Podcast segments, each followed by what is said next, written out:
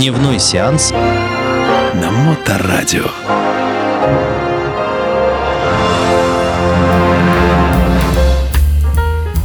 Добрый день, мои дорогие братушаты и сестручи. С вами Дмитрий Колумбас и программа «Дневной сеанс». Ну что ж, друзья мои, сегодня мы с вами поговорим про кинопремию «Оскар». Некоторые факты я доведу до вас, а, может, которые вы и не знали. А, ну, может, это будет и полезной информацией. Итак, почему же «Оскар» зовется «Оскаром»? Почему вот одна из э, самых известных, самых весомых кинопремий называют человеческим именем? Может, натурщика звали Оскаром э, или еще что-то, может, какая-то аббревиатура, но нет. Оскар есть э, две версии. А, первая версия это а, была такая актриса Бет Дэвис. Она увидела в этом рыцаре с мечом своего четвертого мужа Оскара. Название, то есть как бы, ну, прижилось, да, то есть в киноакадемии, казалось бы. А с другой стороны, Маргарет Хэрик, тоже актриса, а, признала в безымянном до этого абстрактном силуэте своего дядюшку Оскаром. Сначала все называлось банально, да, то есть премия киноакадемии кинематографических искусств и наук Соединенных Штатов так сказать, Америки, да. Ну, а с 1934 года Оскар стал называться Оскаром. То есть на шестой церемонии вручения э, его назвали Оскар.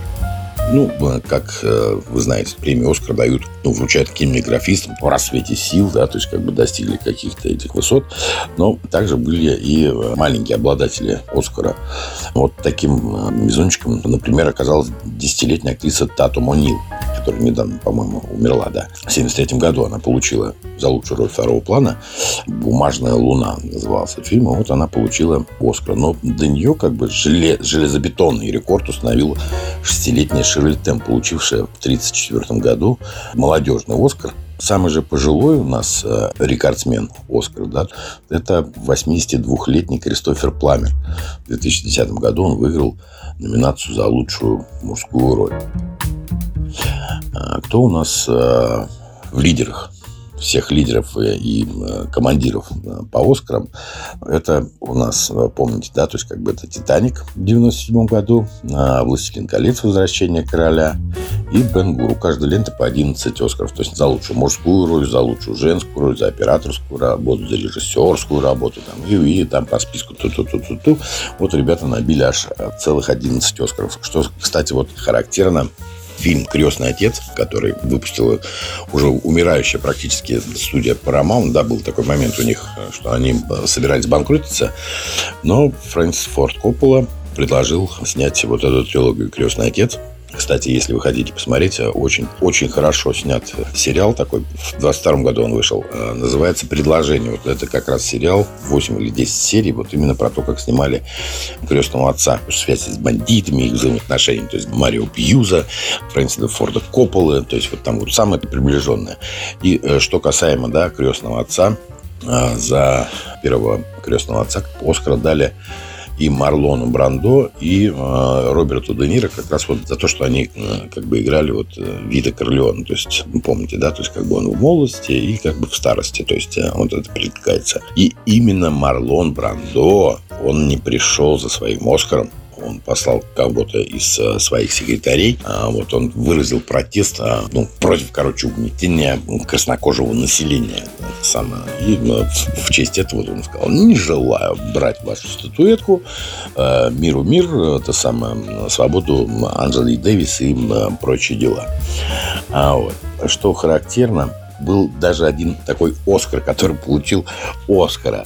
А, звали его Оскар Хаммерстайн II. Продюсер, сценарист, писатель «Леди, будьте лучше». Так, вот за такой фильм, то есть вот такой вот кламбур, да.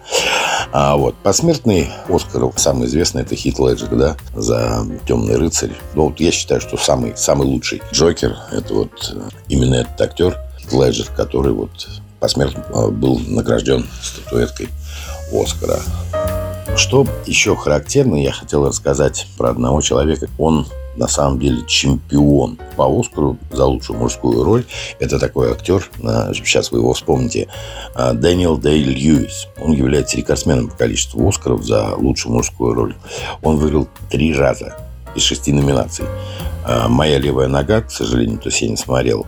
А, «Нефть» и Линкольн. То есть вот два фильма, которые я видел, «Нефть» и «Линкольн», и вы тоже наверняка, «Нефть» просто сильнейший, просто какая-то ода капитализму, то есть где он играет просто беспринципного такого гада-негодяя, как, впрочем, и банда Нью-Йорка, да, помните, он не получил за эту роль Оскара, как и Ди Каприо, кстати, да.